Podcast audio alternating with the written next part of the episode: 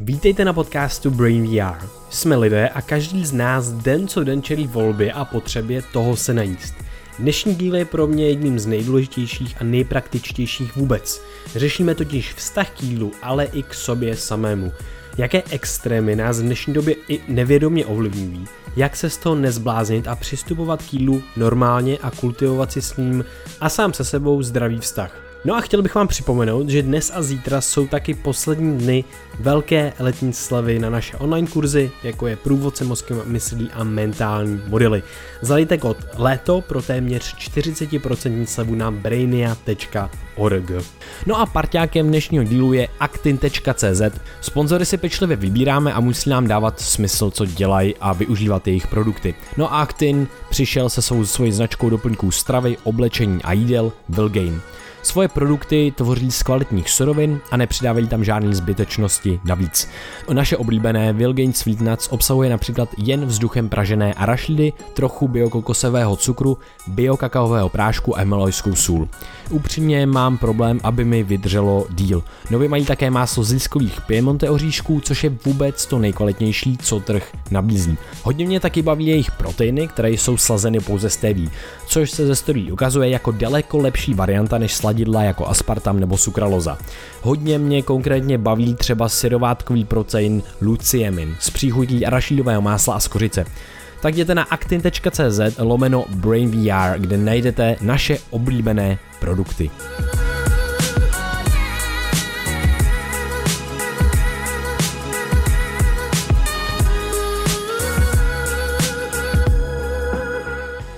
Vítejte na podcastu Brain VR. Dneska za námi do našeho domáckého studia přijela Týna Skalická, uh, alias to jídlo na Instagramu a sociálních sítích. Vítej na našem podcastu. Ahoj, ahoj kluci. Uh, Týno, ty děláš zajímavou věc a ty tak nějak normalizuješ přístup k jídlu. A uh, používáš hashtag hezky vždycky uh, jím normálně. Mm-hmm. A napsala si knížku Neber to jídlo tak vážně. Správně. Teď píšeš další knížku, moc se na ní těšíme, určitě si o ní tak trošku popovídáme, ale uh, co mě na tobě hodně baví a proč jsme si tě pozvali je to, že skutečně, když se věnujeme i třeba trošičku tomu biohackingu, tak to, ta strava tam samozřejmě hraje roli a tak dále, my si můžeme vymyslet a vytvořit spoustu takových kazítek, který nám občas ničejí mentální zdraví a právě v, v ohledu přístupu k jídlu. A není vůbec lehký, když člověk třeba ví, že obezita není až tak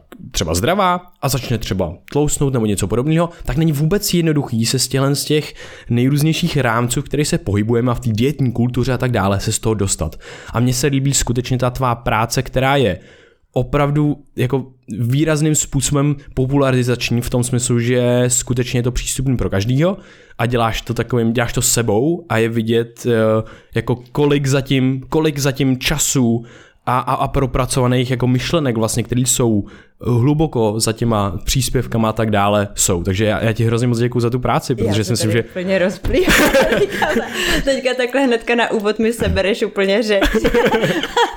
Každopádně děkuji. Mhm. Hrozně se mi líbilo, jak jsi použil to slovo kazítka. To je prostě krásný pojem, to mě ještě ani vůbec nenapadlo. A je to ale úplně výstižný. Přesně tak to je.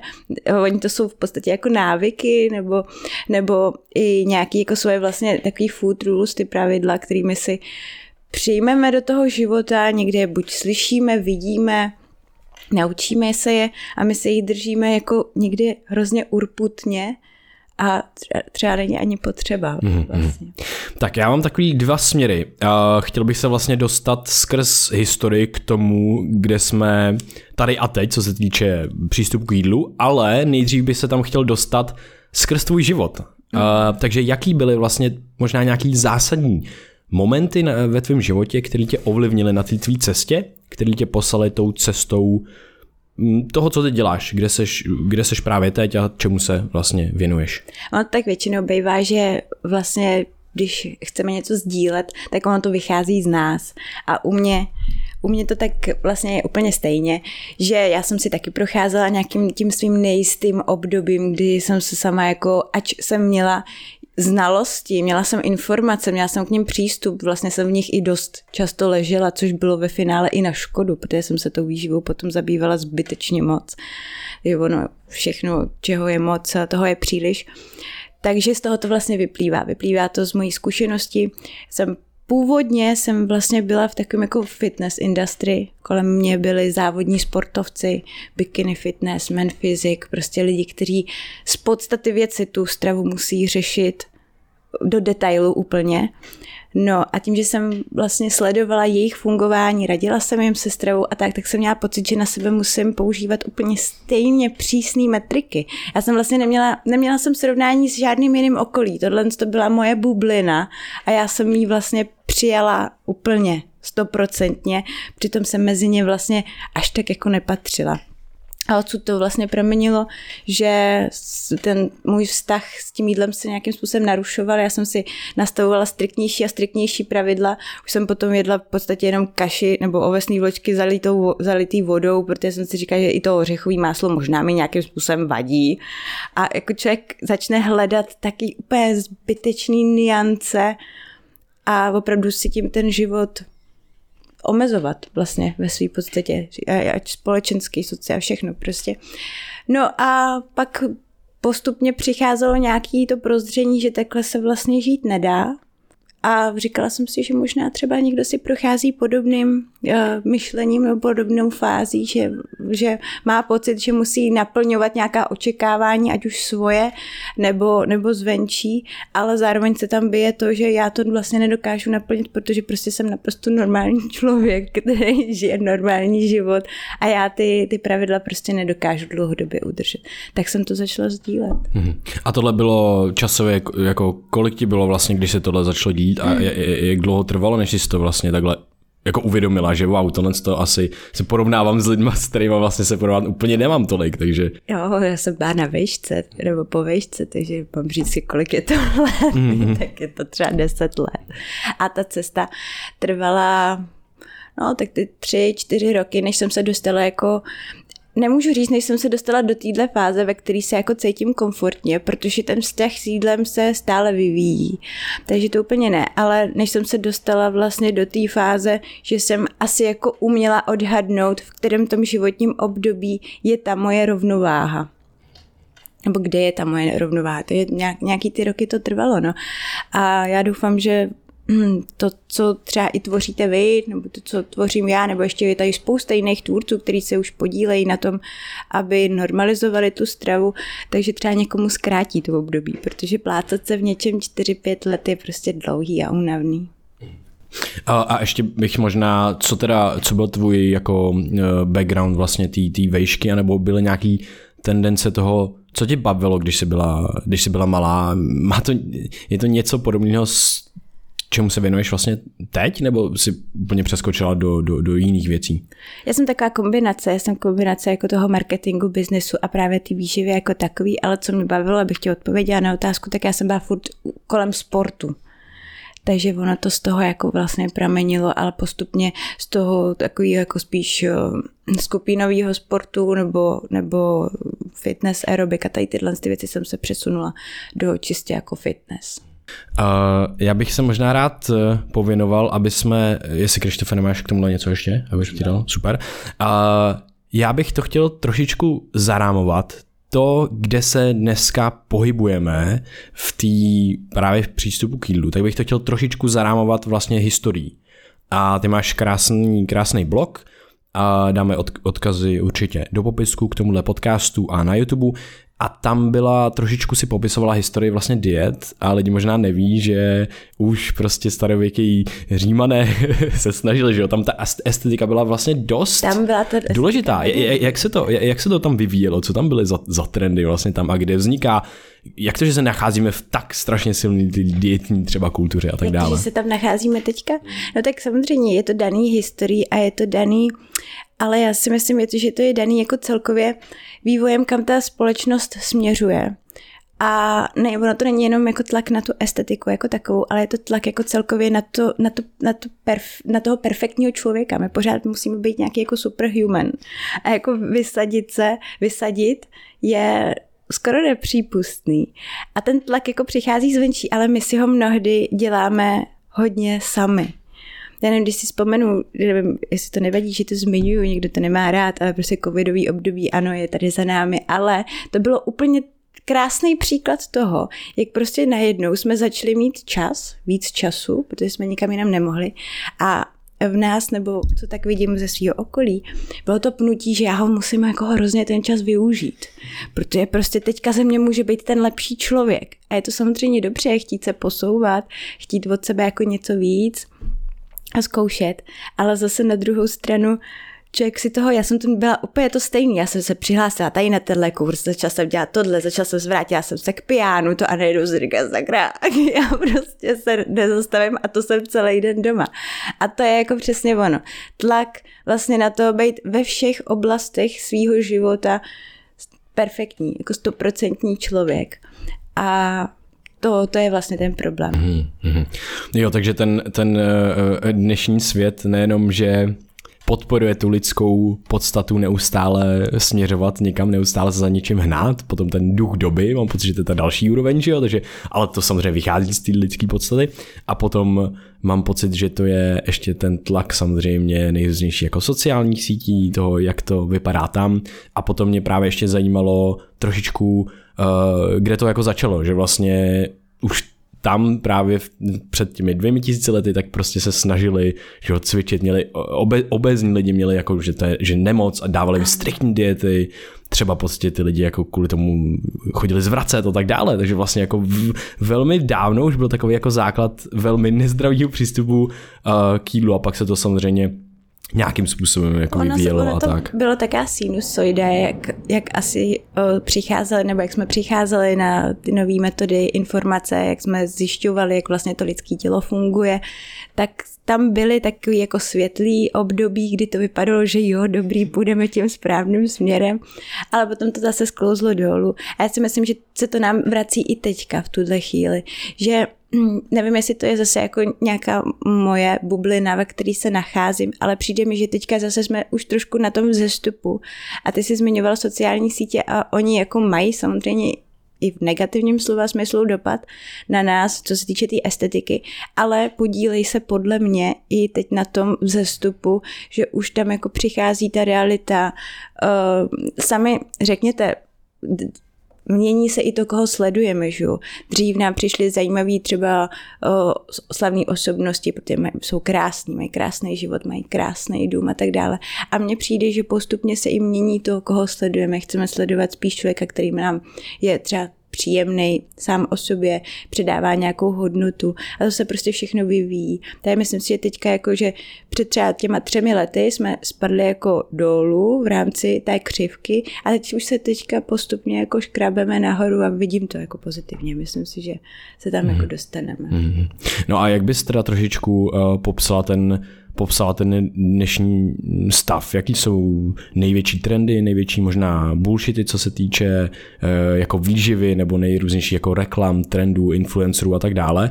A co je vlastně ten největší pitfall, nebo to kazítko, nebo ta, ta negativní stránka toho přístupu, přístupu k jídlu. Uh, protože na jedné straně my můžeme samozřejmě kouknout do toho, že tady je pandemie nějaký jako obezity a tak mhm. dále, a potom ta druhá stránka, kdy přesně ten člověk se snaží být perfektní. A vlastně tyhle dva extrémy, oni se navzájem trošičku skoro až jako vlastně podporují, což je zvláštní, mm-hmm. že mhm. jako ten přístup toho extrému, že vidíš ty vysekaný lidi a zároveň nejseš ten vysekaný člověk, tak ti trošičku mění ten přístup k jídlu a možná tě zamezuje k tomu. Dostat se tam. Ano, dostat se tam. Ano, je no. to pravda. Vlastně hm, ten vizuál jako takovej ti tomu zamezuje, protože ty toho chceš dosáhnout většinou velmi rychle, nějakými zkratkami, mm, podlehneš díky tomu teda třeba nějakému reklamnímu sdělení a vlastně tady tyhle ty extrémy, které ty aplikuješ do svého života, striktní omezení a tak dále, tě vedou spíš k tomu, že znova jako selžeš. A proto člověk tady na tým jedné straně toho extrému se bude pořád točit v tom kruhu a bude pořád koukat na ty lidi, kteří jsou zase v druhém extrému a točí se v nějakém zase, zase svém kruhu. Ani jedni se nedostanou možná časem třeba jo, pokud si to uvědomí a vytrhnou se z toho kruhu. A ani jedni vlastně, možná toužej oba dva potom stejným. Vlastně, když tak o tom přemýšlím. A kde pro tebe teda začíná nějaký ten zdravý přístup k tomu jídlu? Jaký, jaký nějaký základní pilíř, který ty tam vnímáš? Mm-hmm. Uh, určitě to je pro každého jinak. To je všechno, co se týče stravy, člověka, přístupu a tak dále. Ale myslím si, že takový úplný základ je umět vnímat to, co nám to tělo vlastně signalizuje. Umět to rozpoznat. Což pokud mám třeba narušený vztah k jídlu, nebo trpím obezitou, nebo tam už jsou nějaký jakože častý nějaký dietní faily a tak dále, tak můžu přestat mít tu, tu schopnost vlastně to tělo poslouchat. Vlastně ho neslyším. A to je to, že neslyším, jestli mám hlad, neslyším, kdy mám dost a tak dále. Takže první bych asi řekla, umět se naladit tady na tyhle ty věci. A taková druhá věc, když bych měla říct úplně jako basic začátek, u čeho teda začít, je umět jíst vědomě.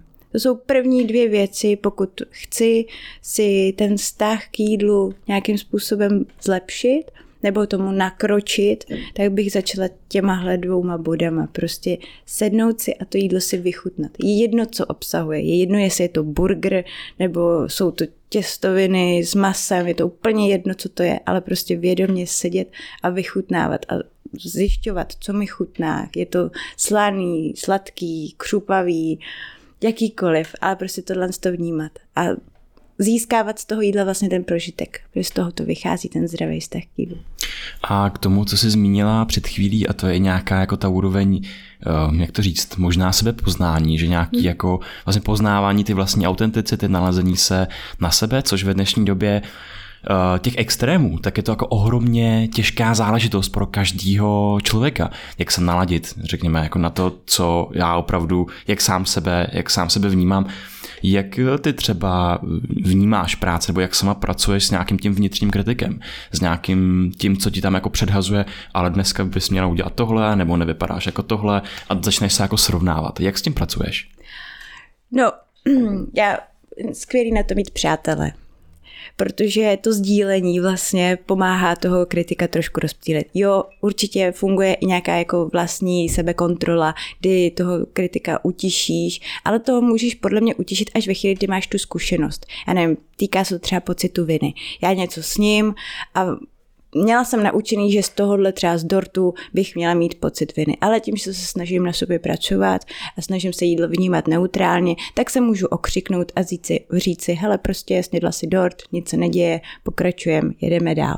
No ale někdy, když je ten problém, anebo ten kritik tak hluboko nebo křičí tak silně, tak potřebujeme pomoct. A na tohle je nejlepší sdílení. Máme kamarád, já mám kamarádky, všichni máme kamarády samozřejmě, máme společnou skupinu WhatsAppovou a prostě každá žena v určitým období, dní, dní v měsíci se necítí úplně komfortně. A prostě nejlepší je si to prostě společně říct, protože to je jenom vnitřní pocit. To je takový to, že řekneš, cítím se tlustá. Jenomže cítit se tlustá není, jako to neexistuje, to není žádný pocit, ale ty to jenom tak vnímáš tuhle tu jako určitou chvíli, ale nejsi. A jenom tím, že to vypustíš, tak to hrozně pomůže. A ta podpora, vlastně, co blbneš, prostě je to jenom kvůli tady tomuhle, tomuhle, tomuhle. Jsi úplně v pohodě, zítra se budeš cítit dobře, vem si velký triko a lehni si na gauč a si. Mě tomu ještě napadá eh, vlastně eh, role nějakých těch influencerů a opravdu těch věcí, které jako vnímám v tom prostoru. A co mě jako na tvojí, eh, na tvém obsahu zaujalo, tak jsou ty, ty photoshopové kontenty. že a to bylo úplně, to pro mě bylo jako mind blown v tom, že jsem se na ty, jsem se na ty fotky porovnal a říkám si, to je opravdu jako Photoshop? Proč vlastně ty, ty typy příspěvků děláš a jako, mm, no, snaží se jako upozornit ten extrém, který se jako tady kolem jako vyskytuje? Že tady jsou ty možnosti že tady prostě ta možnost je. A zrovna nedávno jsem dělala takový příspěvek, že jsem použila takový stejný filtr na rozdílný lidi a oni všichni vypadali stejně. A ty se potom uvědomí, že vlastně já tyhle ty jakoby v obličeje furt stejný vlastně i vidím na těch sociálních sítích, pokud sleduju lidi, kteří tímhle s tím způsobem fungují. Ale já zase tím nechci říct, aby to bylo pojatý celý jako negativním způsobem proti těm lidem, kteří to používají. Protože mám takový pocit, že když se třeba schovávám za ten filtr nebo dělám ty přehnané úpravy ve Photoshopu, tak je tam vlastně taková ta vnitřní nejistota ze sebe. Ten člověk má pocit, že by měl vypadat líp, protože to zase třeba ty sledující očekávají, nebo někdo to očekává, že uvidí prostě to jeho lepší já, takže je to jenom o tom, že i ten člověk má nějaký svůj vlastní jako boj sám se sebou, takže nechci, aby zase, když dělám tyhle ty srovnání, to vypadalo negativně vůči tomu člověku, který to dělá, ale chci tím říct, prostě podívejte se, i tohle to jako je možný a vy to, nebo my to běžně vidíme na sociálních sítích. A jenom, jenom abych objasnil, co to, o čem se bavíme přímo, no, no, no, no. tak je to přímo porovnávání ať už celebrit nebo prostě nějakých jako lidí, influencerů a tak dále. A vlastně jsem tam dávala i, i sama, samu sebe ano. a porovnávání vlastně toho, jak ten člověk vypadá přirozeně, úplně bez žádného filtru, bez žádného photoshopu a potom tam je nějaký to přikrášlení. A je to hrozně zajímavé, že vlastně pak si člověk uvědomí, že to přikrášlení tvoří jako velkou část. a já jsem si to nemyslel, že vlastně je to tolik, uh, že to je tolik zastoupený, ale ale oni ty rozdíly jsou vlastně malý, ale dělají hrozně jako hrozně moc taky. Moc. Jako malý mě úplně fascinuje, že si tam můžeš vyměnit vlasy třeba. A jako no. nepoznám to. Ale to je zase dobrý, víš co, nevíš, jaký si máš, jo, jo. nevíš, jaký si máš udělat sestřih, jdeš do Photoshopu a prostě vyzkoušíš, ukážeš kadeřníkovi hotovo. Ale, ale jako jo, je to pravda, můžeš mít dlouhý, blondětý, jo, jo, jo je to. A, a, to je skvělý. A jako vlastně i, i z toho toho mi jako vyplývá nějaký to uvědomění, že wow, sakra, já bych mm, si měl častěji připomínat to, že v tom virtuálním světě, takže to není úplně ta realita. Že opravdu, že ten virtuální svět je trošku jako posunutý tím směrem, že tam každý jako by chce vypadat trošičku líp a vytahuje tam ten střípek té svojí zkušenosti. A to není nic špatného, je to galerie, prostě virtuální galerie, ale stejně jako by do té galerie jdeme jednou za čas, tak si musíme uvědomit, že se z ní potom musíme vrátit do toho reálného světa a vidět, vidět ten reálný svět jako reálnějšíma očima. Ano, a řekl to naprosto přesně. Ono to není jako špatně. My tam sdílíme nějaký jako střípky toho, co nám přijde buď zajímavý, nebo toho, co vlastně chceme sdílet. To neznamená, že to, co tam nezdílíme, automaticky schválně jako zatajujeme. To třeba tak vůbec nemusí být, jenom to není třeba prostor v tom, v tom celém obsahu, anebo to nedává smysl v rámci té strategie, třeba co chceme sdílet. Já se snažím zase na to jídlo vyvarovávat se úplně jako osobním věcem, protože si myslím, že kvůli tomu tam ty lidi nejsou a potom to může vypadat, že prostě nezdílím svůj osobní život, přitom někdo by to i třeba očekával, ale není to proto, že nechci, ale protože prostě do toho obsahu to nesouvisí. A takhle se na to můžeme dívat u jakýhokoliv příspěvku. To, že prostě někdo nám vyfotí salát, ještě neznamená, že prostě to předchozí jídlo nebyl burger. A naopak, to, že nám nevyfotí burger, ještě neznamená, že to před... A takhle je třeba k tomu přistupovat. Prostě není to, není to stream celého života nebo celého dne toho člověka. Vědomí jezení, to jsme zmínili tak, taky tady a mě by uh, zajímalo, jak co to vlastně je, to vědomí jezení teda. A taky, jak s tím člověk jako může začít. Že to asi není něco, co uděláš úskutním prstu a máš to, ale že to musíš sobě nějakým způsobem kultivovat. Tak, musíš kultivovat a musíš vlastně vědomně, musí vědomně se na to připravit a rozhodnout se pro to, protože my zase se bavíme o té rušné době eh, dnešního života a my na to nemáme moc dobré podmínky, aby jsme vlastně jedli vědomně. Já sama, jestli se mi povede prostě jednou, dvakrát za týden vyloženě sednout a naprosto vědomě se najíst. No a co to znamená? Znamená to to, že jim bez nějakého jakýhokoliv rozptýlení, ať už se bavíme o telefonu, bavíme se o televizi, i třeba i třeba malí děti vlastně je to rozptýlení. Pro maminky je tohle to strašně těžký se najíst úplně v klidu. Je to někdy na, v určitém období toho dítěte, je to i nadlidský úkol.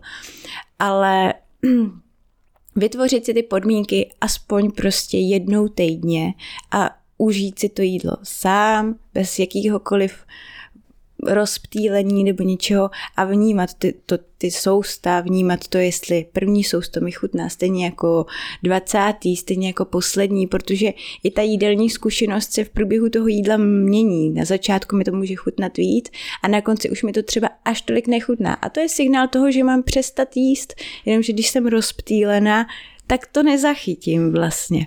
A to je, to je ten cíl. Nebo zjišťovat, jaký chutě vlastně mi vyhovují. Na základě toho já si můžu sestavovat svoje jídlo tak, aby mě uspokojilo, protože to je i klíč toho. Jídlo nás musí bavit, uspokojovat. To, že budu jíst suchou rýži s kuřecím, tak to tam jako není žádná ta jídelní zkušenost. Na to se nebudu těšit a do toho dlouhodobě nezůstanu.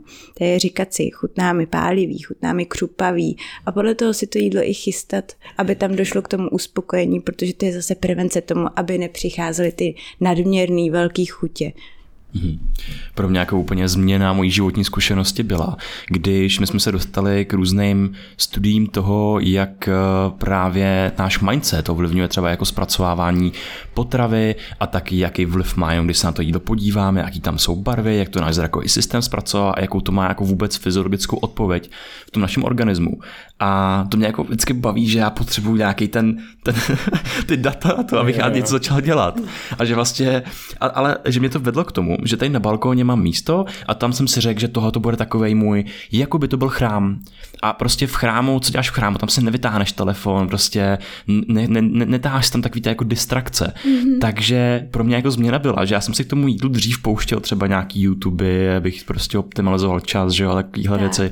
A najednou chodím na ten balkón a opravdu jakože ani se na to jídlo jako nemusím soustředit, ale už jenom to, že tam jako nemám ty distrakce, mm-hmm. tak cítím, jaký to má jako obrovský jako přínos pro ten můj život. Já to vnímám skoro, skoro jako kdybych se udělal čas jako na tu meditaci. Mm-hmm. Tak jenom se sednout jo, prostě. Je to rituál vlastně. Je to skvělé. Mm-hmm. To je krásný. A ty jsi zmínil důležitou věc, že vlastně pomáhá k tomu si vytvořit prostředí, proto bychom měli mít jídelní stoly. Já ho třeba doma nemám. Tak jako jim u konferenčního stolku. A to už samo o sobě nám tu zkušenost snižuje. Proto bychom měli prostě mít nějaký takovýhle vytvořený prostředí čistě jenom pro to jídlo. Je výborný chrám, to se mi líbí. To je dobrý. uh, No tohle je, tohle je velký téma. Já si myslím, že tam jsou jako další právě taky jsem takovej, že když vidím tu evidenci, když vidím ty zajímavé studie, tak mi to hned jako motivuje to dělat jako daleko vlastně víc. A zajímavý strašně je, že chutě a výži, jako pocit toho, jak nás to jídlo vyživuje, tak přichází ze všech věmů, mm-hmm. nejenom z té chutě, ale z čuchů, právě z toho zraku a ze, no, z toho... Ne, nadarmo se říká, že no. jí očima, že? Ano, přesně tak, přesně tak. Pak jsou, pak uh, třeba diverzita, diverzita jídla je zajímavá. Člověk, když jí přesně, se na, najede si nějaký styl něčeho a jí pořád to samý, tak se ukazuje zajímavá věc. To stejné jídlo, a je to jako evoluční, krásně evoluční princip, to stejné jídlo tě začne vyživovat, i když má stejně kalorií, stejně všeho, tě začne vyživovat trošičku míň, mm protože prostě evolučně ty potřebuješ si to diversifikovat, aby jsi měla zastoupený všechny ty věci, které potřebuješ mít zastoupený. Ano. Že to je jako další takový mindfuck. A, a, a vlastně poslední, no, poslední jako jedna, dvě věci mě k tomu napadají. A to, je, to mi pomohlo jako hodně osobně a to je něco, čemu se říká takový fenomén dvojitýho vyplavení dopaminu na základě jídla. Mm-hmm. a to je fakt hodně užitečný, kdo taky z posluchačů si myslím, že spoustu z vás je, že potřebujete ty, ty hard jako data, tak tady se ukazuje zajímavá věc, když si sníme nějakou potravu, tak první ten dopaminový výplav máme na základě toho, že jak na to chutná, těch cukrů rovnou, prostě cukrů, tuku a všech možných živin rovnou jako v ústech to samozřejmě nějak jako polikáme a pak se to zpracová v žaludku. A ten druhý dopaminový výplav přichází na základě zpracování a vlastně analyzování toho žaludku, co tam je za živiny. Mm-hmm. A je to na základě právě hlavně tuku a cukru. A a přichází 20 až 30 minut po tom jídle. Mm-hmm. A tohle lidi jako často neví, ale krásně na to intuitivně přišly azijské kultury některé, jako korejská, japonská a tak dále, kdy oni jí velice malý porce a mají, ten, mají vlastně používají ten, tu filozofii Wu Wei, vlastně všechno dělat na 70-80%, tak oni používají i u toho jídla a nikdy se vlastně jako nepřejídají a jenom tak jako do, do poloplná vlastně, ale to není problém, protože oni prostě se takhle nají a zjistí, že za 30 minut, no tak teď jsem fakt jako naplněný, anebo zjistí, hele, teď to ještě nebylo úplně co to, tak se jako dojí něčím třeba menším. Teď to, se, to jsou jenom takový jako trošku e, věci, e, koření k tomuhle z tomu tématu, o kterém se mi kterým přijde hrozně jako zajímavý. Řekla jsi dvě, dvě věci, které jsou zajímavé. Obecně dopamin hraje velkou roli, co se týče jako našich chutí.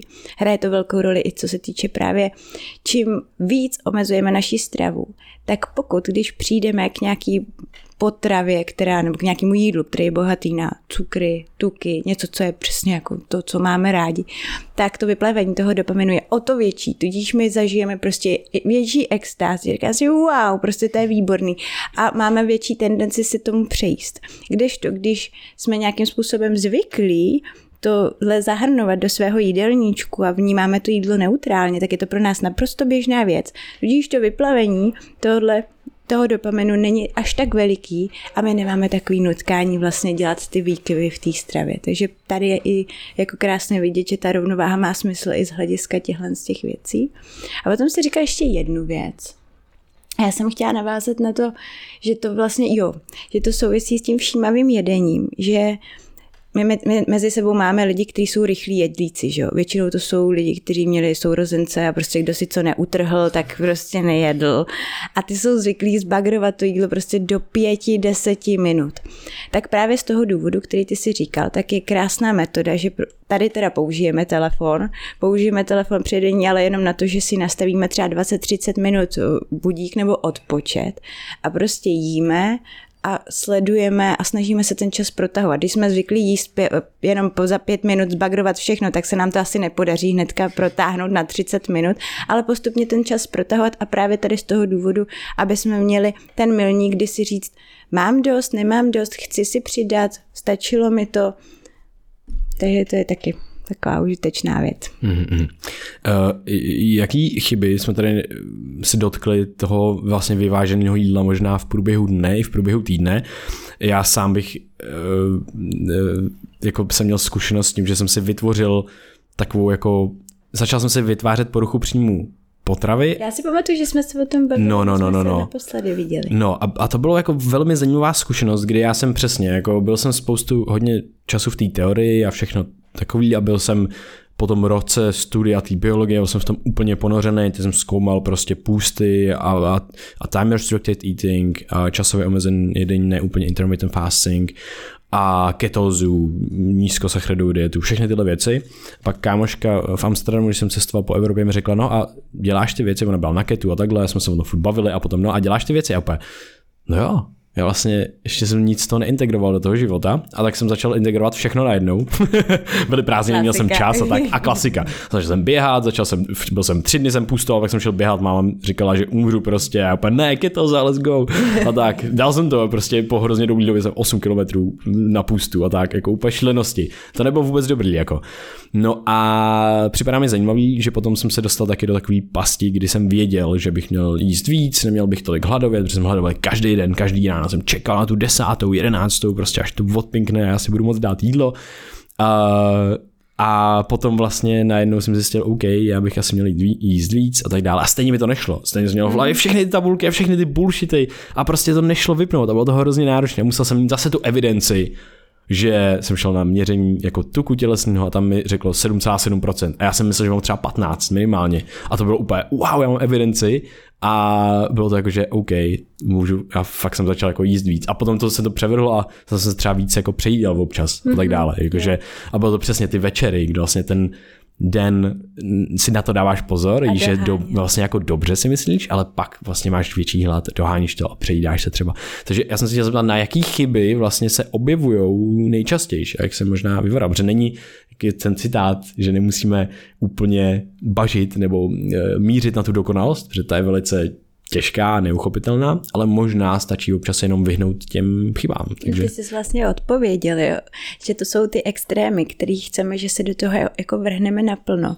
A právě to, co jsi zmínil, je dost častá situace, že vlastně člověk, který nějakým způsobem byl podrobený tomu omezení a teď si řekne, já, by se, já bych se chtěl už jako uvolnit, už bych se chtěl uzdravit vlastně, tak tam dochází k těm výkyvům, že prostě ty se tomu, ty tomu směřuješ, ale potom tam přijde to přejezení. A je to naprosto jako normální jev, že vlastně v té fázi, kdy my se snažíme uvolňovat, takže tam nastává jako takové, taková situace, jako říká se tomu extrémní hlad, kdy to tělo, kdy ty ho postupně uvolňuješ, se začíná jakoby dojídat. Je to běžný, vlastně když spolupracuju s holkama, kterým pomáhám takhle jako se uvolnit v rámci toho jídla, tak eh, bych řekla, že z 50% vlastně tenhle ten extrémní hlad přijde, ale je to dočasný. Je to prostě nějaký nasycení, ať už jako fyziologický, tak i vlastně z hlediska té psychiky. A my musíme sami přijít na to, že to jídlo tady bude pořád to je ten psychologický aspekt, že vlastně nemusím to teďka dojídat. To, že předtím jsem si to omezovala a dávala jsem si to jenom v sobotu na cheat day, neznamená, že to teď už je to tak. Takže my musíme sami sebe přesvědčit, že to jídlo tady bude pořád a zároveň i vlastně ten extrémní hlad a to rozkolísání vlastně té vnitřní rovnováhy taky přesvědčit o tom, že vlastně už není potřeba se dojídat a já ti budu dávat tu energii, kterou jako potřebuješ. Takže asi ty si chtěl chyby, já jsem se zavedla někam jinam, takže první je nechtít jako ten extrém, nejít jako do toho extrému a vytyčit si nějaký jako základní věci a jak jsem říkala, začít u jednoduchých věcí. Vnímat jídlo jako zkušenost, rozpoznat, kdy mám dost, kdy nemám. Začít, nebo spíš přestat určitý jídla si demonizovat. Vlastně můžu si vybrat jenom jedno jídlo. Většinou to tak je, že pro každýho je taká, tak jedno jídlo opravdu no go. Jo, někdo to má nutelu, někdo, někdo má smažák, někdo má chipsy. Každý v téhle fázi prostě má něco svýho. A tak začít třeba u toho, že se začnu kolem toho jídla cítit komfortně, kolem tohohle z toho jednoho. Jenom tím, že si třeba dám kousíček obden, každý den a postupně takhle získávat v sobě tu důvěru, že ono se vlastně vůbec nic nestalo. Vůbec nic se nestalo. Tady je problém toho, že pokud si totiž zakazuju nějaký konkrétní jídlo, tak já si ten blok jako, jak když zapíšu do té hlavy.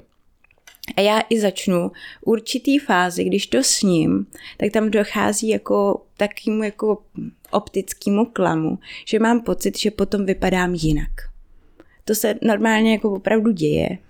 Já si nevím, jestli si vzpomenu, jaká část mozku to je, jaká kůra, na to byste byli asi specialisti vy. Já si si nevzpomenu teďka takhle narychlo. Ale prostě dochází tam vlastně k tomu, k té změně toho vidění. A já si to pamatuju, já jsem to měla úplně stejně. Moje no potravina byla Nutella tehdy, když jsme se bavili před těmi deseti lety a dávala jsem si jenom v sobotu do kaše, jinak prostě přes týden ne. A já jsem opravdu potom se viděla v zrcadle a měla jsem pocit, že prostě je tam něco jinak. A tohohle z toho se potřebujeme zbavit a to se zbavíme jenom tím, že ten prostě bude probíhat ten pravidelný návyk a znova se aklimatizuju s tou potravinou, že je to naprosto v pořádku a tím se to odbourá. Uh, to, tohle to mi připadá jako nejstrašidelnější vlastně, že ty věci jdou velice hluboko do toho organismu a že to mění skutečně vnímání těch modelů světa, který si vytváříme. Mm-hmm. A vnímání té reality a ta realita se mění a samozřejmě víme, že fakt jako to první uvědomění asi je, OK, já nevidím ten svět jako takový, jaký skutečně je, včetně mě v tom světě. A jsem eh, podléhám některým těm zkreslením a tak dále. Mm-hmm. Takže tohle je velmi jako zajímavý, zajímavý efekt, o kterém jsem uh, netušil. No to máš, jak když stokrát opakovaná lež se stane pravdou, tak ty si vlastně namlouváš po celou dobu něco a ty tomu začneš potom postupně samozřejmě věřit. Nebo když ti někdo bude říkat, máš tlustý zadek, máš tlustý zadek, máš tlustý zadek, tak ty si začneš myslet o tom, že máš prostě tlustý zadek a přijímáš to a funguješ s tím. A jak ty vnímáš takový to jako nastavení limitů, že když se vezmu na toto téma znova, tak uh, pro mě uh, takovým jako, jak to říct, tím cheat meal, tak jsou takový ty polomáčený sušenky, já na nich naprosto ujíždím, vždycky se kupuje jako odměnu. A pro mě to je jako v pohodě, já moc neřeším jako uh, body image a tak, ale že vlastně já se potom svezu na takový ty dopaminový vlně a občas, jakože najednou to začne jako hromadit, že ne, než si koupím ty jedny sušenky a potom začne hromadit a další den jako už třeba jako dvoje, ještě tomu něco přehodím. A potom už jako mě to začne trošku jako štvát, že už si na tom dopaminu a že si spíš vybírám jako i ty sladké věci, protože vím, že jsem víc dopaminově založený, víc mám tendenci jako závislostem. A pak si vybírám jako ty sladčí věci, než třeba, že bych si udělal jako to pořádný, pořádný jídlo. Tak jak ty se díváš vlastně na to nastolování si těch hranic té rovnováhy, jak tomu člověk potom má vlastně přistoupit, že na té jedné straně je, hej, dovolím si prostě uh, ten paklík sušenek, ten dort a tak dále, je to vlastně super, nic se, nic se nezmění, abych to fakt integrovat, že to je naprosto v pohodě. A potom jako kde vlastně se zase jako odrazit k tomu zdravému, mm-hmm. ne, jak, zdravému, prostě k nějakým tomu balancu, jo. Asi takhle. Jo. Mám k tomu asi dvě věci, doufám, že udržím ty myšlenky, ale ty jsi to moc hezky popsal, že um, někteří z nás inklinují prostě více k nějakým těmhle těm neřistem, ať už jakýhokoliv charakteru. A, musím to vědět o sobě a potom s tím můžu nějakým způsobem pracovat. Řešení tvý situace je asi nejlepší zakomponovávat to do vyváženého jídla, protože evidentně, pokud ty to si to jíš takhle jako samostatně, tak to nějakým způsobem nefunguje, protože tam je spíš taká ta euforie s tou, je to výborný a to. Ale kdyby si třeba dal ty sušenky, dal si k tomu nějaký jogurt, dal si k tomu kus ovoce, máš z toho svačinu, máš tam nutričně bohaté jídlo, máš tam prostě to jídlo pro potěšení, já tomu říkám jako výživa plus chuť a jsi uspokojený jakože do fůlu, komplet. Všechno, co jako potřebuješ, emočně a i fyziologicky a takhle by to mohlo být jako řešení. A i je to vlastně dobrá metoda k tomu se naučit právě to, o čem jsme se bavili, ta sušenka není nic špatného, ona může být klidně takhle jako doplněk k svačině. Ty jsi tam totiž použil dvě slova a bylo dovolit si a odměna. A od toho to vlastně i může vypl- taky vyplývat, že, ty jako, že to máš přepnutý v té hlavě, nebo někdo to tak může vnímat, že to je vlastně jenom, že si to můžu dovolit, anebo že se tím můžu odměnit. Tudíž pořád tam je takový to, že to není to bezpodmínečné povolení, že to můžu mít kdykoliv, ale pořád je tam takový to, můžu to mít ale, můžu to mít když. A potom to může pořád působit, že ta sušenka je nějaká vzácnost a tudíž se ti může rozjet tady, tady tenhle ta šňůra, o který ty jsi mluvila druhý den ještě a druhý den ještě. Když to, kdyby to bylo a můžu to mít, tak by to nebylo třeba až tak jako vzácný a bylo by to čistě jenom sušenka.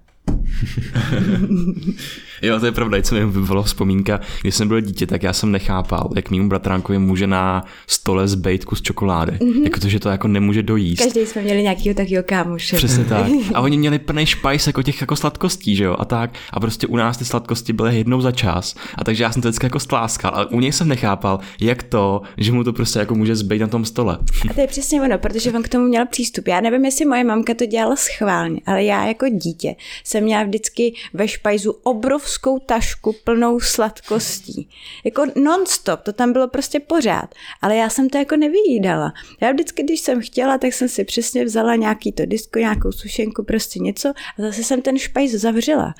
A sama jsem žasla nad tím, že jsem to v dětství, tohle to úplně krásně uměla a nepřišlo mi to vůbec nic zvláštního. Vlastně jsem si na tu tašku mnohdy ani nespomněla, že tam je. A potom v průběhu té cesty jsem dokázala to, že jsem to nemohla mít ani doma, protože prostě mě to furt nutilo to jíst a radši jsem to zbagrovala rychle, protože když to rychle zmizí, tak mě to přestane prostě obtěžovat. a to je, to je naprosto normální prostě chování, pokud to mám pořád jako vzácnost. Takže my jsme to třeba mohli umět a být jako tvůj bratránek nebo být jako já v dětství a my jsme si to i mohli jako v průběhu té cesty právě tím, že jsme se zatěžkali těma pravidlama a těma dietami, tak jsme si to mohli narušit.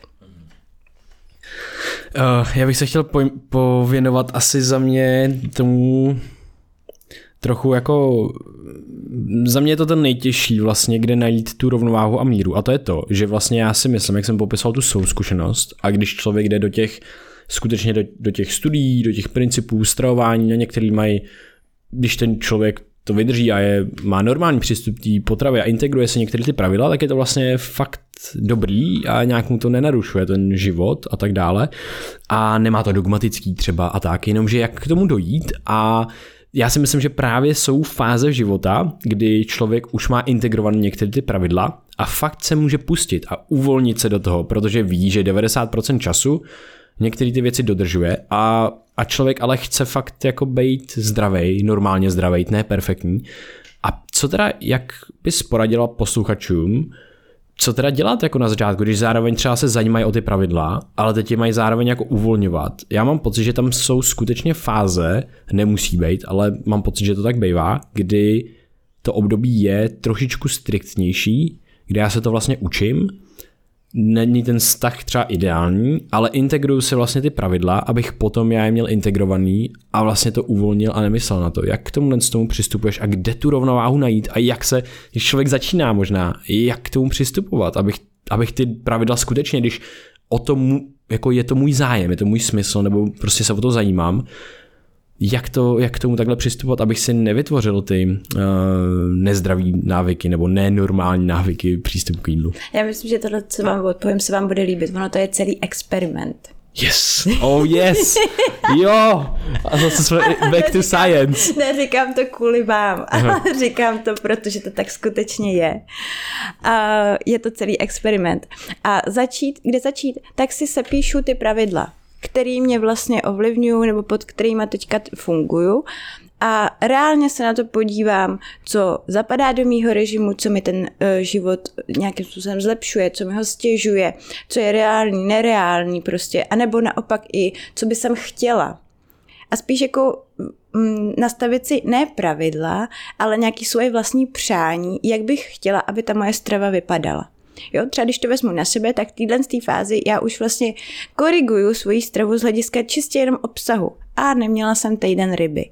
A potřeba bych jako, neměla jsem dlouho luštěniny. A takhle jako člověk může vlastně fungovat. Co do té stravy můžu přidat, když to v rámci těch pravidel spíš fungujeme tak, co z ní všechno sebrat co vlastně ten, jak ten život si vlastně obohatit, abych byla zdravější, šťastnější, spokojenější.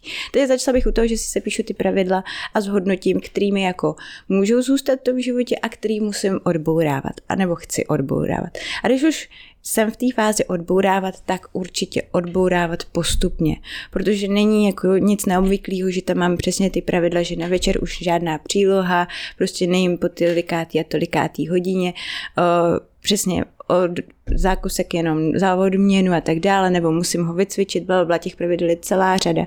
Tak prostě postupně začít u toho, že aplikuju nebo odstraňuju ty pravidla a cítím se kolem nich komfortně. Tak u toho bych asi začal. Jo.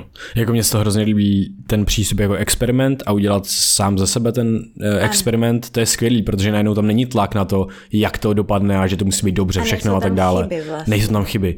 Wow, tohle je skvělý jako princip i náš, náš jako přístup k spoustě těm věcem. Udělejte sami za sebe experiment a zkoušejte, co vám vyhovuje. Já nevím, my to máme v rámci doplňků stravy třeba a tak dále, kdy prostě máme evidenci na x doplňků stravy, ale mají třeba podobný efekt a někdo, někomu bude fungovat víc ashwagandha, někomu rhodiola, rosea třeba tak si vybrat prostě jeden týden zkoušet tohle, nebo měsíc, druhý měsíc tohle a vidět, hele, tohle mi vyhovuje víc. Ve finále je to o tom jenom, jak se ten člověk jako cítí, protože ten a. efekt nikdy nebude znát prostě dopodrobna, co mu to přesně v těle dělá, ale dost má, když je nacítěný na sebe, na to své tělo, což se vracíme k tomu, k tomu vědomímu jezení a, a vnímání vlastně spíš signálu ne z toho okolí a těch pravidel, ale sám, sám ze sebe, tak na základě toho se on pak může vlastně intuitivně dobře rozhodovat, i když jasně ten, ten argument proti je, ale nikdy nemáš přesně ty data a takhle. Nikdy mít nebudeš, ani k tomu přístup není, protože ten, ten organismus je tak komplexní, že vlastně možná občas ta tvoje zkušenost, pokud se na ní navnímáš a jsi citlivý, je dobrá reprezentace toho. Je jak... mnohem víc vlastně, hmm. protože to máš zažitý máš to zažitý a máš z čeho vycházet. Prostě ze zkušenosti vím. My si tady můžeme říct, že když budeš omezovat svoji stravu, tak se potom spíš přejíš. No ale to slyšíš, ale dokud to nezažiješ a nemáš jako sama tu zpětnou, nebo sám tu zpětnou vazbu sám od sebe, tak si to vlastně nepřijmeš. A tím, že máte rádi data, tak ještě vlastně docela dobrý nástroj na uh, to, jak zjistit vlastně, co mi dělá dobře, protože ono to je někdy i obtížný um, usoudit, co z toho, co jsem za ten den udělala, mi vlastně udělalo dobře, jak, jak, jak se, se, jak se cítím, tak je deník jídelních zážitků, se tomu říká, a v podstatě je to taková umírněná forma nějakého zápisu svého jídelníčku, ale spíš než tam zapisuješ třeba kalorie, množství sacharidů, bílkovin tuku, tak tam zapisuješ spíš jako emoce a třeba úroveň hladu, sytosti a z toho potom vycházet. Když jsem měla takovýhle oběd, tak jsem za hodinu potřeba sníst fidorku. No, tak proč? Byl ten oběd dostatečně velký nebo chybělo v tom něco, co můžu udělat příště proto, aby se tohle nestalo. Jo, jakýkoliv, jakákoliv forma jako záznamového zařízení, aby člověk měl i srovnání s tou minulostí, tak si myslím, že je úplný lifehack. Jaký jsou za tebe, protože ty píšeš teď novou knížku, tak jaký jsou za tebe nějaký ty třeba pokročilejší praktiky v přístupu k jídlu, který tě, který tě bavějí? Pokročilejší praktiky. No ono samo o sobě, jenom rozeznat, kdy mám přestat jíst, je prostě už náročná praktika, protože tam do toho vstupuje spousta věcí. U mě typický running sushi, jo. Jdu na running sushi, tak to je, to je jako nemožný úplně přestat jíst v tu chvíli. A to už samo o sobě může být challenge. A teď já tady stojím před rozhodnutím, jestli chci se dobrovolně přejíst a jsem jako rozhodnutá pro toto udělat. A nebo vlastně chci přestat jíst v tu fázi, kdy se jako cítím komfortně. A tohle to, jenom se uvědomit, zastavit se a dát si možnost toho rozhodnutí. To už jsou pokročilé vlastně praktiky toho, jak eh, vnímat jídlo jako svoji volbu. A je tohle je hrozně těžký obzvlášť na Renix. tak. Já si pamatuju, když jsme byli s Krištovem, byl jeden takový azijský bufet, a, ale normálně já, jakoby to, to bylo úplně šílený, to bylo třeba dva, dva a půl, tři roky zpátky. A já si pamatuju, jak jsem tam byl. Ono to je hrozně levný, že jo, tam ten azijský bufet, tam je i sushi třeba a tak, ale to, to bylo třeba 130, 150 korun jako v té době. Ale já jsem se třeba před takovým způsobem, to bylo jako fakt, to, to, to mě ale naučilo, zase to byla super zkušenost. Já jsem jako jsem fakt nemohl moc hejbat. Já jsem šel a na mé, mě bylo tak blbě, že jsem jenom šel k další lavičce, která byla 100 metrů dál a pak jsem šel jako zase i k další a musel jsem si sednout a rozdechávat to. A to teda, to jsem jako říkal, jak je tohle možné, můžu být takhle přejedený. Mm hrozně zajímavý, ale vždycky jsem se říkal, já se to snažím vždycky předámovat, říkám, ty tak ten můj organismus teďka, já jsem dal takový šok, že on teďka bude spalovat tolik všeho prostě, že to ani není možný. Ale pro mě zase to, to byla jako zajímavá jako vlastně srandovní zkušenost, protože to byla příprava, jo, jakože já jsem věděl, že ten den pojem na all you can eat a já jsem ráno nejet, my jsme tam šli, oni, on to bylo nějak od 11 do 3 a my jsme tam jsme v těch 11, tak jsme se jako přejedli poprvé, pak jsme tam prostě seděli a nevím, hráli jsme šachy prostě hodinu, jsme jako trávili, pak jsme si přejít po druhý. a Systematicky a to bylo prostě. prostě jako kolej life, to bylo prostě to jako, jako život vysokoškolského studenta, jo. Z nás se neverte rozhodně příklad. no, určitě ne, ale zase tady přichází ta krásná jídelní zkušenost, že si řekneš, takhle se už nikdy nechci cítit. Ono vlastně to přejedení je někdy vnímaný uh, dost negativně, ale třeba v rámci toho učení, toho procesu, to, jak dosáhnout toho zdravého vztahu k jídlu, to je někdy i docela užitečný, protože není to ta chyba, ale je to vlastně ten zážitek, který si řekneš a chci příště, když mě to bude nutit se přejíst, do, dojít do téhle fáze, chci se, je dobrý si opravdu zapamatovat, ty si ten pocit určitě pamatuješ. Jo, jo, jo. Je dobrý si zapamatovat ten pocit, kdy tě opravdu ten žaludek pne, je ti skoro na zoracení a to je taky autoedukativní efekt pro příště na to říct si, chci se takhle zase cítit a může to být jedna z variant, která tě zastaví od toho nějakého záchvatu toho hmm. přejídání. Hmm. Já jsem se chtěl zeptat trošičku eh, na pusty, protože si myslím, že to je krásná, krásná zvědomovací technika, protože spoustu u sebe vnímám, že spoustu těch um, možná nějakých chyb menších, co dělám v tom jídle a trošku mi zhoršuje ten vztah k tomu jídlu dlouhodobě, tak je to, že jsem zvyklý na něco a ten zvyk se těžko občas odbourává a mám pocit, že když půstuju, stačí jenom ten jeden cyklus toho normálního jezení stačí. Nejenom, nejenom, nejenom kvůli benefitům jako půstování, které nějaký jsou, ale jenom kvůli tomu, abych zjistil, že vlastně wow, já začínám hlad ve dvě, mám, mám ho do tří a pak přestává. Je to šílený hlad, chci jíst hrozně a pak přestane. A já najednou, tyjo, já jsem na to úplně zapomněl, že jsem nejet a nemám hlad. A tohle pro mě je vždycky úplně mindblowing, že vlastně spoustu těch věcí je jenom o tom zvyku, kdy jako nějaký čas má, jsme zvykli jíst a tam máme ten hlad a jíst různé věci nebo se dojídat ještě nějakými věcma, tak je, je jako vlastně přistupovat ještě k tomu zvědomování a máš, považuješ taky ten půst co nějaký užitečný nástroj v tomhle smyslu? Ale co se týče toho půstu, to je taky hrozně tenký let v rámci jako té výživy, do vyživování toho těla a tak dále. Já si myslím, že člověk, který má tu stravu, řekněme, nějakou tu rovnovážnou nebo vyváženou, tak až tak nepotřebuje tohle. Myslím si, že ten půst už trošku dochází do toho extrému, ale zase respektuju, někomu to vyhovuje. Ale tvůj případ si myslím je spíš to, že ty se vytrhneš z toho stereotypu, protože my přece jenom ty životy máme takový stereotypní a ta strava kopíruje ve své podstatě náš život. Když se ti změní režim, potřebuješ změnit stravu, potřebuješ změnit pohybové návyky, to prostě všechno spolu souvisí. No a ty tam zase díš nějakou změnu, která tě nutí už o tom zase přemýšlet trošku jinak a, jinak a říci, teď mám hlad, teď nemám hlad, prostě teď jako, jakože co se děje. Když to předtím jedeš v tom svém jakože pravidelným stereotypu, což stereotyp ne, nemyslím to nějak v negativním slova smyslu, a nezamyslíš se nad tím takhle. Takže možná by třeba stačilo ten režim trošku pozměnit a není ani potřeba až tak ten pust, pokud ho neděláš z nějakých jako jiných důvodů ještě a stačilo by třeba jenom ten režim trošku hmm. poupravit. Jo.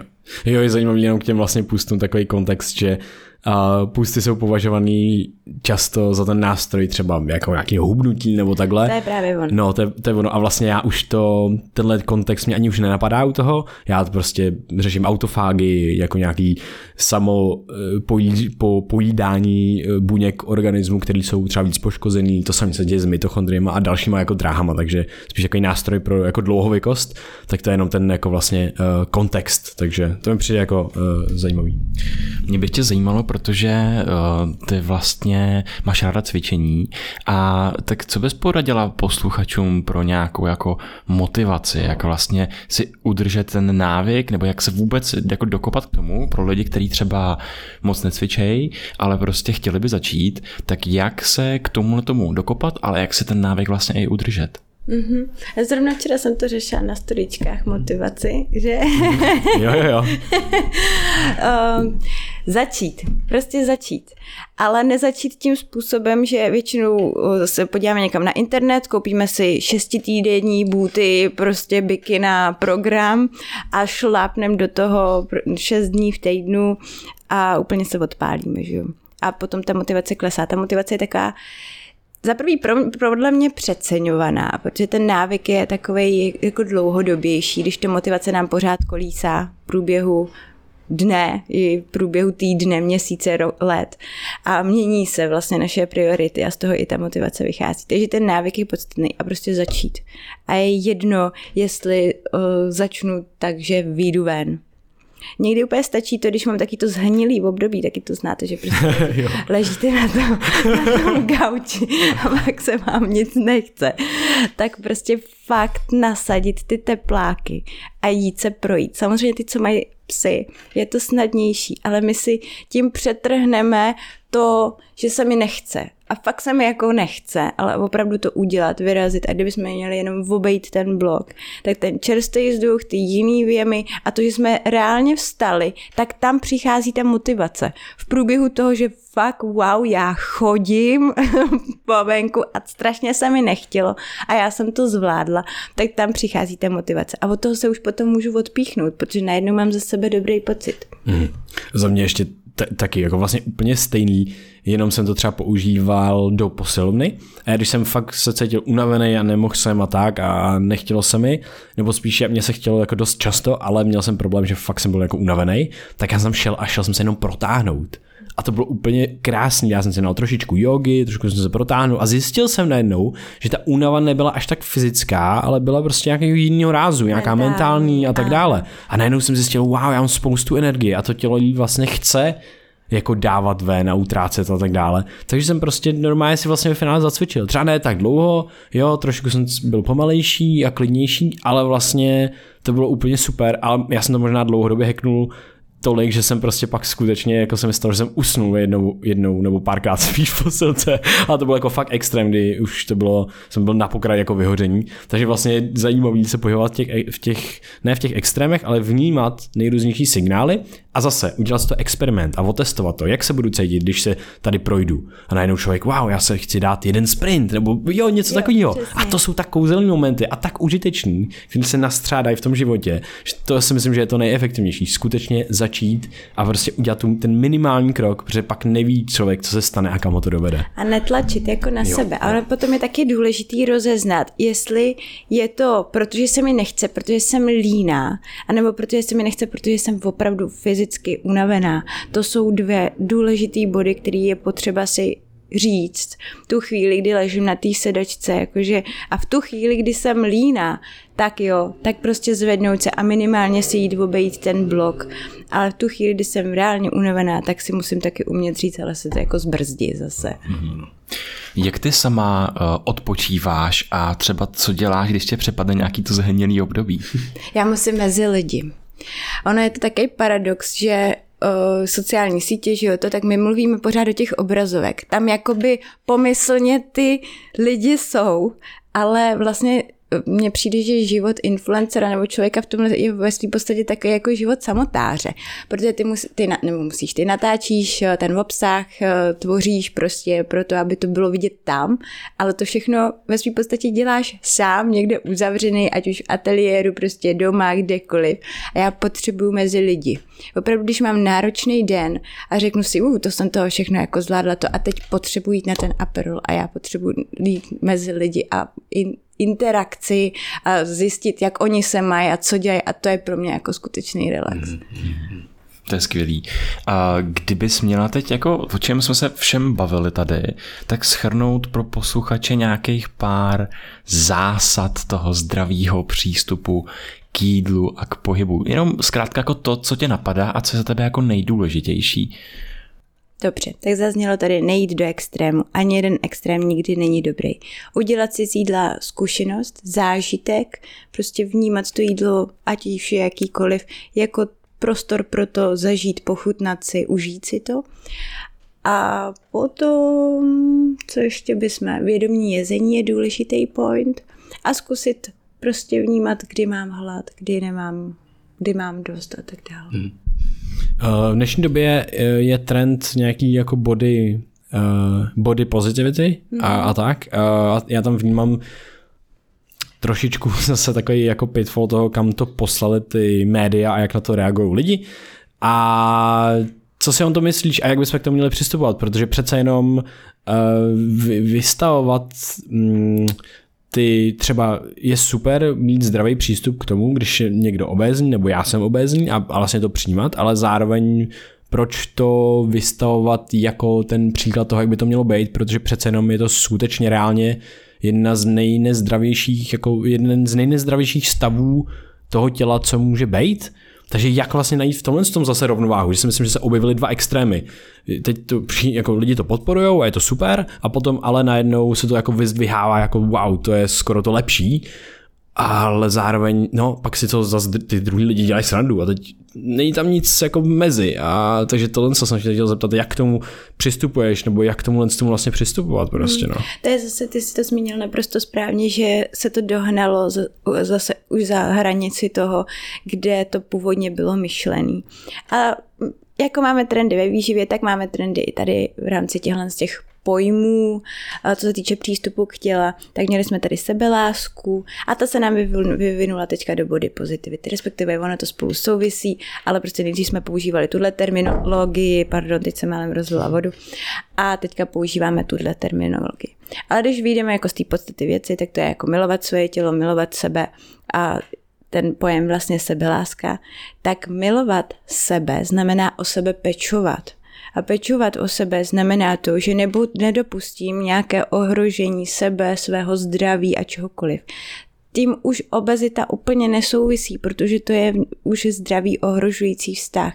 Takže takhle by mělo být pojatý vlastně body diversity, positivity a sebeláska, že prostě pořád o sebe pečuju a chci pro sebe to nejlepší. To, že nevypadám jak uh, modelka Victoria's Secret, tak to je druhá věc, ale prostě můj záměr je vlastně pozitivně ovlivňovat své tělo a svůj život. Hmm.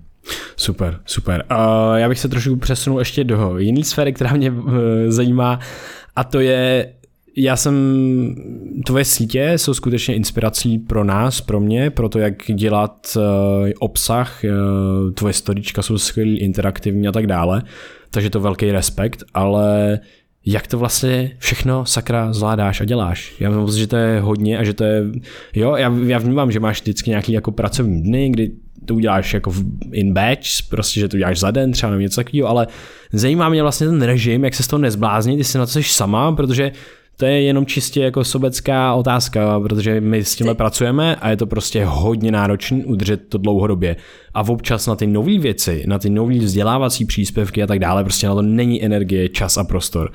Ale já si myslím, že s tímhle s tím jako asi bojuje každý tvůrce, co chce něco předávat, že vlastně u mě třeba nastává to, že mám nějakou linku, kterou chci jako předat jako komunikační a to jako předávám, ale ten, ta tvorba, aby to získalo nějakou podobu, mi zabere tolik času, že potom nemám tolik času na to se dál dovzdělávat ještě v těch oblastech, abych mohla vlastně předávat další věci.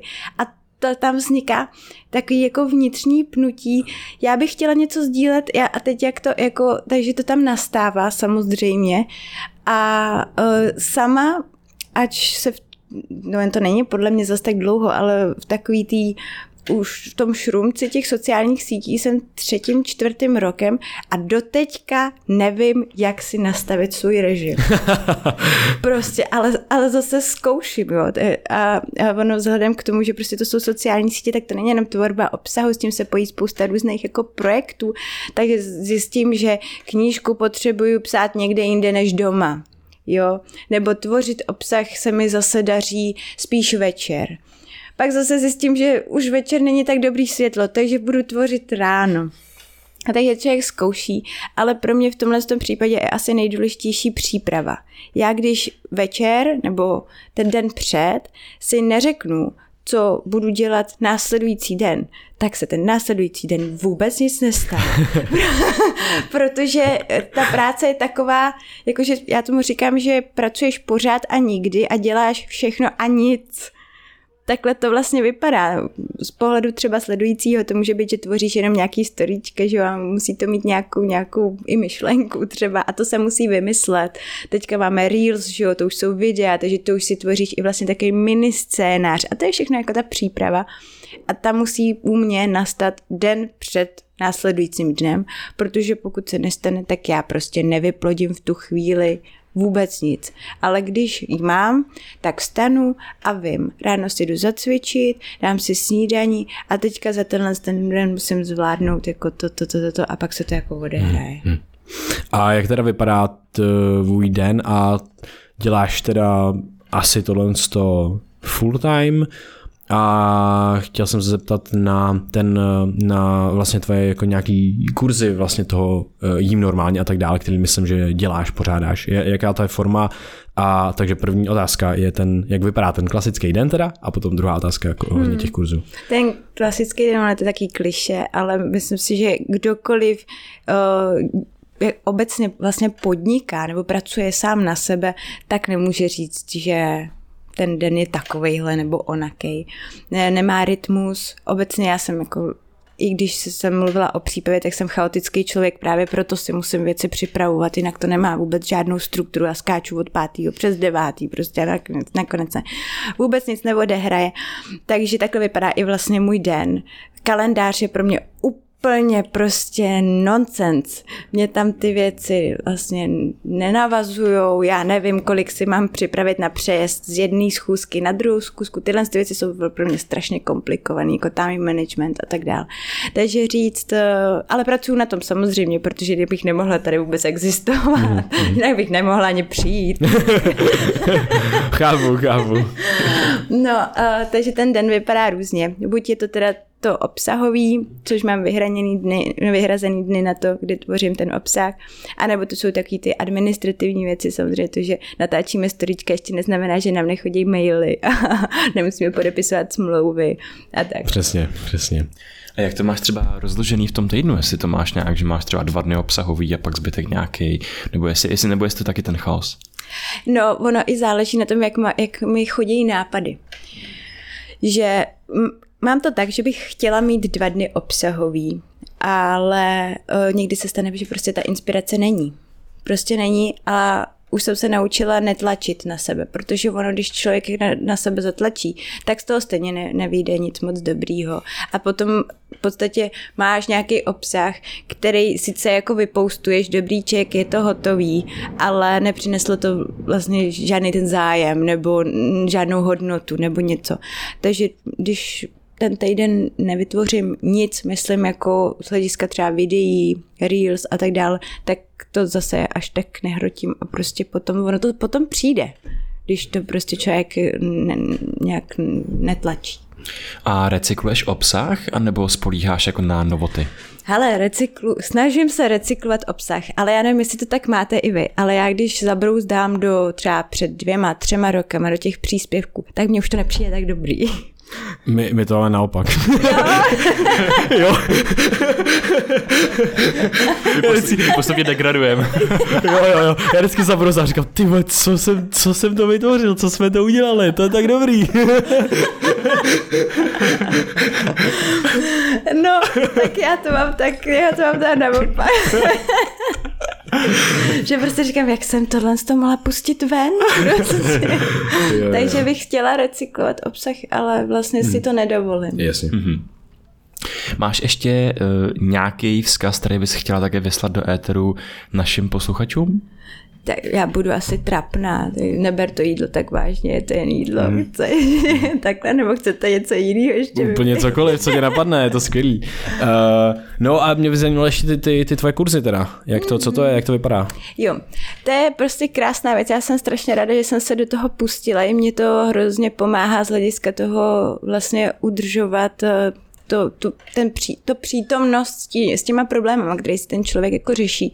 Protože někdy, když opravdu se soustředíme čistě na ty sociální sítě, tak se trošku uh, od toho odprostíme a přestaneme vnímat to, co si reálně ten člověk, který mu chceš pomoct, vlastně řeší.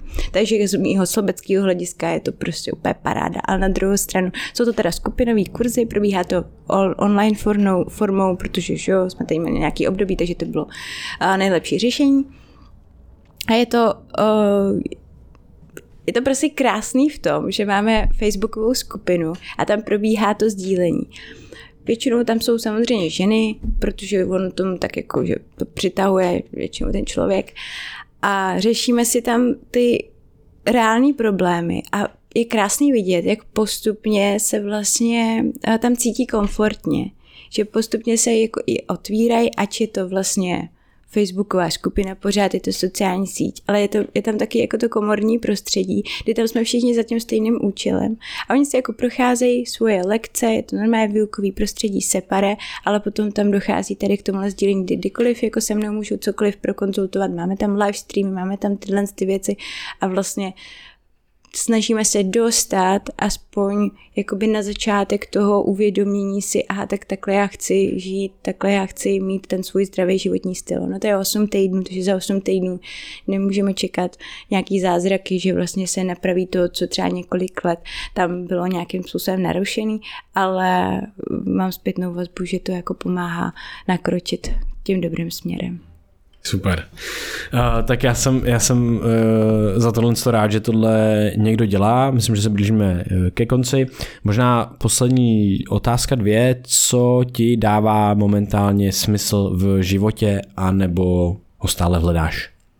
Mně dává celý život smysl svoboda. Pro mě to je hodnota prostě číslo jedna. A teď nemyslím tak, že by člověk měl být sám a single, ale myslím, že by se měl sám cítit jako svobodně, že má jako svobodný rozhodnutí, že může žít svobodně, že se může nadechnout a jít ven prostě a fungovat. Takže pro mě je, mě naplňuje prostě svoboda. Hmm.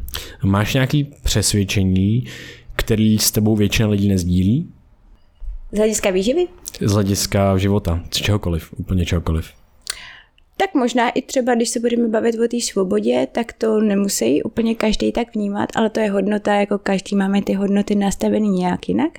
A když se budeme bavit o výživě, tak cukr a téma kolem cukru, kdykoliv, kdekoliv nakousnu, tak to je opravdu palčivý téma mm. a tam to mhm. se mnou nemusí všichni jako sdílet ten mm. stejný názor. Jo. A jaký je ten na ten názor? No, že je to, schrnutí, že to je v pohodě. Že to je jako jo, jo. v rozumný míře, že to je v Jasně. pohodě, když to potom tady jsou jako skupiny lidí, kteří zbytečně demonizují jakoukoliv složku potravy, včetně cukru. Jasně. Ještě něco máš, Krištofe? Nebo je to všechno? Poděkování. Poděkování. Tak to poděkujeme. Uh, Týno, děkujeme za tenhle rozhovor. Bylo to, bylo to super, bylo to přesně jako jsem proskoumal ty věci, které pro mě jsou důležité, které jsou, myslím, brutálně společensky důležité, tolik se o nich nemluví. Jsem rád, jak vlastně to téma popularizuješ. A prosím, sledujte Týnu na Instagramu, to jídlo. Eh, jsi na TikToku, myslím, nebo, nebo nejseš? No, ale já nevím, jestli jsem tam jako správně. já myslím, že ho najdou, že, že to najdou, podle to, jako nějak to jídlo. Uh, a tak, a můžou naštívit tvoje stránky, tvoje, přečíst si tvoji knížku, všechny odkazy budou v popisku tohle podcastu, takže moc díky za krásný rozhovor a děkujeme i posluchačům za to, že jste se doposlouchali až sem. Snad se vám, snad vám tohle téma bylo, bylo taky blízký a bylo pro vás užitečný a měli jste tam nějaký nový perspektivy, nový vhledy. A pokud chcete podpořit to, co děláme, pokud vás to baví, můžete jednoduše sdílet tenhle podcast, naprosto nenáročná cesta, sdílet ho s vaší sociální skupinou, označit nás na Instagramu a tak dále, ohodnotit náš podcast na iTunes nebo na Spotify, eh, to jde taky nově, a, a nebo si koupit jeden z našich online kurzů Průvodce mozkem a myslí, a, nebo mentální modely s kodem B2TVA je ve slevě 30 v neposlední řadě máme taky nový merch, naše trička Is This The Moudrost a fascinuje mě existence. Koupíte to zase, když kliknete na link 3 na uh, odkaz v našem popisku nebo na, uh, na našem Instagramu, tam je odkaz na tyhle ty produkty. Stejně jako Brain VR Mind, Cordyceps, Gotukola, naše oblíbené bylinky, které rádi používáme na mozek, mysl, paměť, soustředění a tak dále. Mějte se krásně, hezký den u dalšího videa a poslechu podcastu Brain VR. Tino, moc díky za to, že jsi tady s námi Taky byla. Děkuju, mějte se. VR.